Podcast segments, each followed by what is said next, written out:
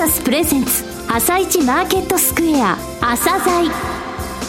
この番組は企業と投資家をつなぐお手伝いプロネクサスの提供でお送りします。皆さんおはようございます。アシスタントの玉木葵です。それではスプリングキャピタル代表チーフアナリストの井上哲夫さんと番組を進めてまいります。井上さんよろしくお願いいたします。よろしくお願いします。今日も楽しみな企業をゲストにお招きしています。今日ご紹介する企業は証券コード7552ハピネットです。はい、ハピネットさんですね。私大好きな会社なんですけれどもね、はい、卸売業なんでね、はい、あの、実際その B2C じゃないわけですよ。えー、ちょっとね、どういうことをやってるかって、えー、きちんと理解されてないんですけれども、お聞きいただくとですね、あ、非常に硬くて、面白いことやってるなと。しかも、皆さんのあの、お家とかにですね、えー、実際あるものを、うん、えー、卸売として扱ってらっしゃる。よくわかると思いますので、お聞きください。はい。それでは、朝鮮今日の一社です。朝鮮今日の一社。本日は証券コード7552今年の6月に設立50周年を迎えられる東証一部上場ハピネットさんをご紹介いたします。お話しいただきますのは取締役執行役員経営本部長の柴田徹さんです。本日はよろしくお願いします。よろしくお願いいたします。店頭市場に上場されたのが1997年、はい、その後2回市場昇格を経て2000年より東証一部に上場されていらっしゃいますが、はい、東証の業種区分で言いますと、卸売業ですよね。はい、そうでございます。まずは簡単にですね、ハピネットはこういう事業をしているんだという部分をお話しいただけますか？はい、はいえー、私どもハピネットは卸売業ですね、はい、中間流通業を軸としている企業でございます、うん、卸売業ですからメーカーさんから商品を購入して販売店さんに販売する、はい、それがあの事業の軸となっております。あの私ども扱っている商材商品っていうのは、はいどれもあの消費者の皆様のご家庭に必ず一つはあるようなもの、はい、そういったものを取り扱っております、うん、私どもあの4つの事業というふうに言ってますけども、はい、1つ目があの当社の中核の事業、はい、大きな柱である玩具おもちゃの卸売事業です、はい、で2つ目の柱がであの DVD とか CD、うん、あるいはブルーレイディスクといった映像音楽の卸売の事業、はい、この映像音楽事業につきましては映画の制作とかアニメの制作なんかもやっております。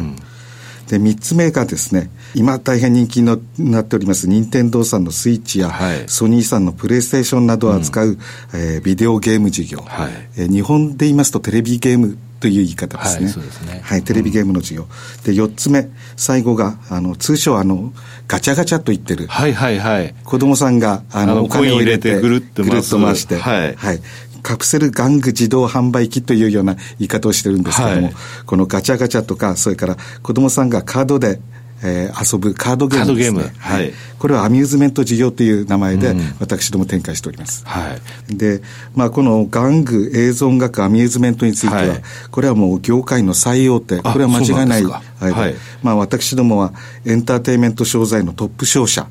というふうに言っておりますけれども、そうですね、そのように覚えていただければよいかと思っております。おもちゃ、映像音楽、これ DVD、CD、それからガチャガチャ、はい、カードゲームのアミューズメント、はい、この分野でトップの、はい、そうですえー、卸売業ということですね。まあ、あの中間流通としてはその川上、川下、はい、あのメーカーさん、えー、小売店さんとお取引あるわけですけれども、うん、まあ、ハピネットグループ全体で、えー、そういったメーカーさん約700社から商品を仕入れて、はい、えー、販売先の方、小売店さんの方は全国約1200社ですね、はい、こちらの方に販売しているという形になります。うん、ただあの、コンビニエンスストアもお客さんなんですよね。はい、そうなんです。実は1200ってことないですね。もっと、はいえー、はい、会社数にしますと1200社ですけども、うん、えー、コンビニエンスストアだけで数万店舗ございますので、はい、えー、大体、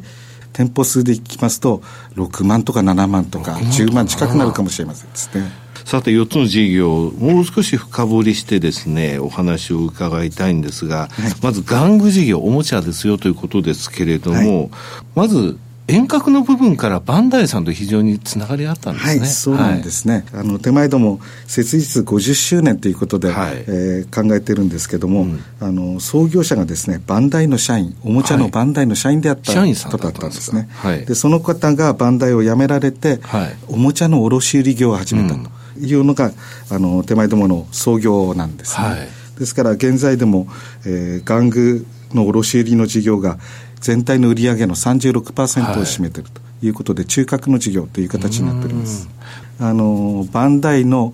おもちゃの国内流通の約80%から90%ぐらい、はい、これを我々取り扱わさせていただいている、うん、まあ、バンダイの反社みたいな形から立ち上がったわけですけれども、はいはい、あの今現在ではタカラトミーさんとか、はい、レゴさん、セガトイズさん、エポック社さんなど、あの国内の玩具メーカーのほとんど取り扱いさせていただいております。それでほぼすべてですね。そうですね、ですからこういったことができます、うん、あの仕入れ先がありますから私どもが小売店さんとお取引させていただければ、私どもとだけ商売をやっていただければ、もう、おもちゃの売り場が作ることができると。おもちゃの卸のワンストップですね、そうですね。おもちゃの市場動向ってどうなんですかね。ね、よく聞かれるんですけども、うん、あの少子高齢化って言われてますから、はい、市場全体が右肩下がりなんじゃないかというふうに言われるんですけども、うん、意外なことに、えー、ここ10年、20年、ほぼ横ばいなんですね。3年ほど前に大ヒットした妖怪ウォッチのようなものがあると、はいはいはい、そこの年はポコンと上がる、うん、古くはたまごっちとかですね。そうですね。はい。うん、えー、仮面ライダー、オーズ、フォーゼット2年連続で、はい、えー、ヒットした時もございました。じゃあ横ばいプラスアドオンでなんかヒット商品商品が出るとプラスになるとそうですね。その部分が乗っかるということですね、はい、さて映像音楽事業こちらについてはどうでしょうか？はい。あの手前どもの映像音楽事業っていうのはこれは DVD の卸売から始まったと、はいまあ、M&A で、えー、卸売の会社を買ってきたという形だったんですけども、はい、今現在では CD の音楽の方のですね CD の卸売もやってるという形です、はいうん、でちょうど1年前になりますけども、株式会社成功堂という、ね、はい。あの音楽 CD の、うん、えー、卸のの事業を継承承継しまして、はい、まあ、映像音楽の我々あの DVD や CD のことをパッケージ商品と言ってますけども、これではもうダントツの一番大きなシェアを占めるようになった。と。まあ、その他にはね、いろいろとあの、レンタル事業をされてる会社さんのね、卸とかもありますんで、はい。はい、普通のですね、卸という部分ではもうトップだというふうに考えてほしい、ということですよね。えー、トップどころか私どもしかないと思っても間違いないかなっていう感じがしますね。はい、あとあの先ほども言われましたけど映画制作の部分に出資っていますかね、はい、制作委員会とあのよく出てますけれどももしや奇跡、はい、あのヒット商品ですね、はい、ヒットした作品についてもそうですね、はい、お金出されてますよね、はい。はい。まあ、お金を出してるといいますか、これにつきましては、政策委員会の主幹事という立場でしたので、われわれハピネットが主導して撮った映画という形になりますね。奇跡は2年前の作品になりますけども、興、行、収入15億円近くという大ヒットになりましたね。はいその他にもあの昨年10月、はい、まあ半年前ですけどね、うん、あの公開しました日日これ口実。はいはい、話題になりましたね。はい。キキキニさんもそうなんですよ。はい。はい、キキリさんがお題になってた映画で、うん、こちらの方もあの現在12億円を超えてるという形で、こちらもヒットになりました。うん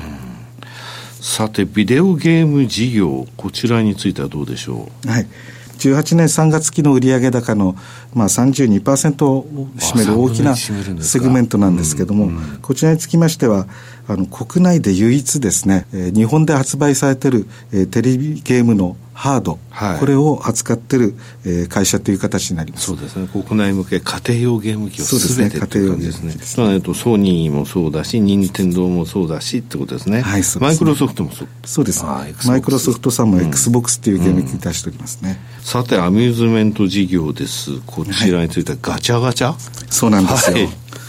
これ非常に面白い事業でございまして、はい、ご存知のように100円玉の商売なんですね。はいうんでこのセグメントだけで200億ということは、えー、100円玉を2億枚扱ってるといいますか、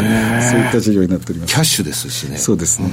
ですからこれは私どもの事業の軸は卸売業なんですけども、はい。あのガチャガチャをあちこちに設置して、商品を補充して、お金を回収してくるっていうのが基本の仕事ですので、まあ、小売業。小売ですね、はい、に近い商売だと思っております。これ、インバウンドで今あの、秋葉原あたりでも外国人が一生懸命やってるんですけどね、はい、あと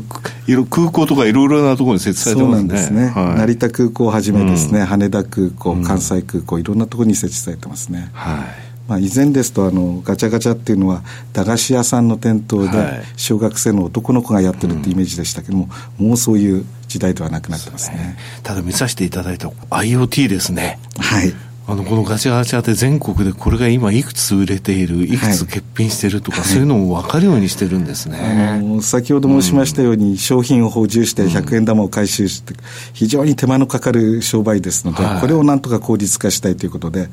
えー、私どもいろんな IoT を使った仕組みを開発しましてですね、うん、やってるという形ですね。既存のあれで比べますと20%ぐらい売り上げ上がるんですけども。ただ、ガチャガチャの機械そのものはもともと電気も何も使わない、はい。えー、機械でしたけども、うん、まあ、電気だとかあの通信の環境が必要になりますので、うん、全部が全部できるわけではありませんけどど。実証実験としましては20%増という結果が出ておりますね。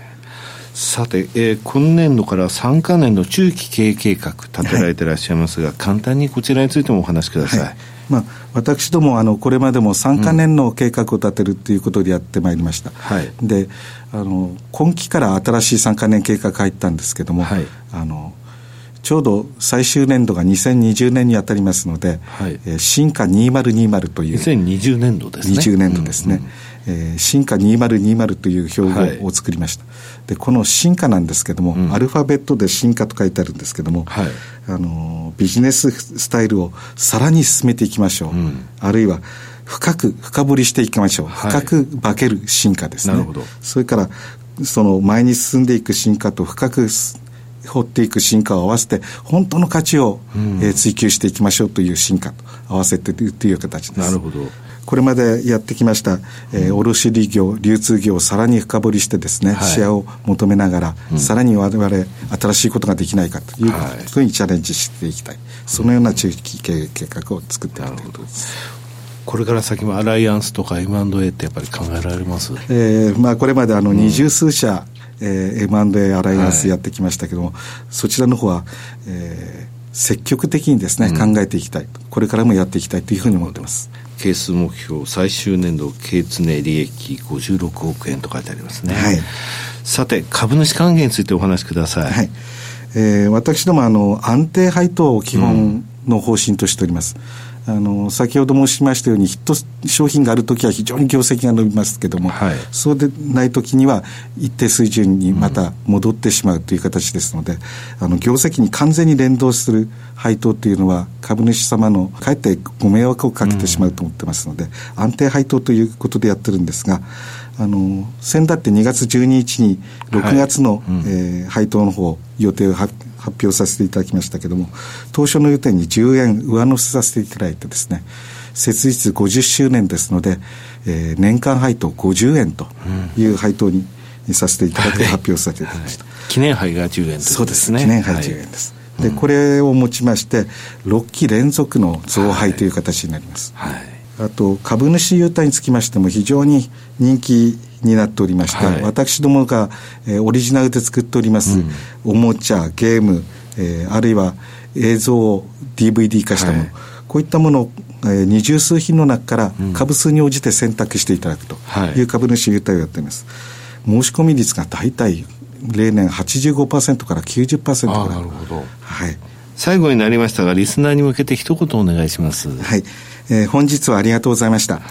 えー、当社はなかなか卸売業という一般消費者の方の目にはなかなか届かない事業をやっておりますけれども、はい、IR 活動の方は積極的にやっていきたいと思っております。で、3月の9日なんですけども、はい、東京ドームシティのプリズムホールで行われる個人投資家感謝で春の IR 祭りの方にですね、はい、当社も参加させていただきます。うんあの時間の方は、えー、10時からの会に参加させていただく予定になっておりますのであのぜひ皆様足をお運びいただければと思っております。柴田さん本日はどうもありがとうございました、はい、こちらこそどうもありがとうございました。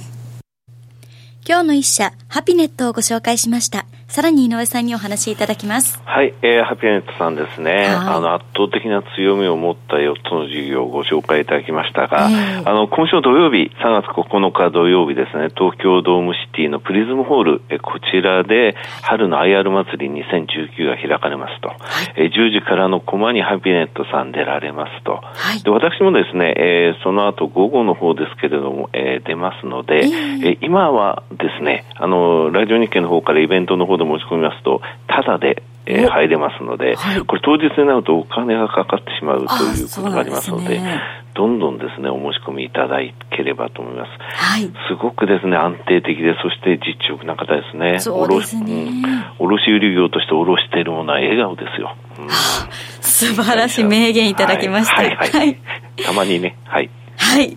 それでは一旦お知らせです。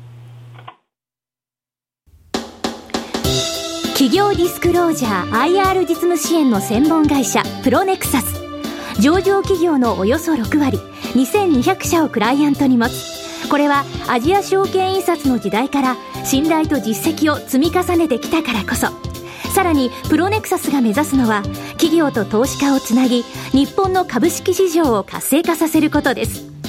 プロネクサス私たちは個人投資家の皆さんを応援します。井上哲夫。今日のストラテジー。それでは井上さん、後半の解説もよろしくお願いいたします。はい、あの中国でね、年に1回の全人代が開かれてますけれども、はい、えー、ここで今年のね、GDP の成長率6、えー、6%から6.5%と、去年6.6%で28年ぶりに低いって言われたんですけれども、えー、えー、それよりも下にしたんですけれどもね、全然懸念がないんですよ。というのはね、去年の12月からもう施策打ってるんで、はい、これで6%はないじゅ大丈夫なんですね、財政で。財政を刺激してますので、はい、で、中国株にとってね、悲願って何かっていうと、世界的な株式の指数である MSCI に組み入れてもらうことだったんですね。これ去年の6月に組み入れ発表されて、今5%なんですよ。これがね、今週の初めに発表されたんですが、なんと11月までに20%引き上げると。ああ、そうなんですか。となると中国株を入れるということなんですね。はい、で、新鮮市場ってあるんですが、この創業板って言って中小型株が多く入ってるんですが、はい、これについても組み入れていって、早急に10%とこまで持っていって、それから20%へということなんですが、えー、このニュースで大きく中国株買われたわけじゃないんですけれども、はい、実はすごい上がってるんですよ。今年に入ってね、はい、この創業板って実はもう34%上がってるの。あそうなんです34%ってことは去年の末から3分の1以上上がってるってことなのね。はい。で、去年はすごく売られたんですよ。で、この時、えー、売買高、売買だ、あの、高なんですけども、去年は一昨年の1.3倍できたの。はい、これはね、売り圧力ができた売買高だったんですよ。で、今年はその平均の月の売買高の1.2倍のペースで来てるのね。はい。それで指数が34%上がってるってことは、現在は上げの圧力で、売買が膨らんでるってことなんですよね。うん、だから去年あの米中の話でね、すごくあのアメあの中国株下げましたけれども、はい、え国としては6%成長硬い、そして MSCI の組み入れってことですよね。はい、だから中国っていう去年ちょっと不安材料だった部分に不安材料が今はない、プラス要因が多いってことは明るいと思います。あはい、ありがとうございます。井上さんまた来週もよろしくお願いいたします。この後は東京市場の寄り付きです。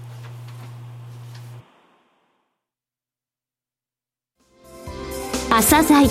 この番組は企業と投資家をつなぐお手伝いプロネクサスの提供でお送りしました。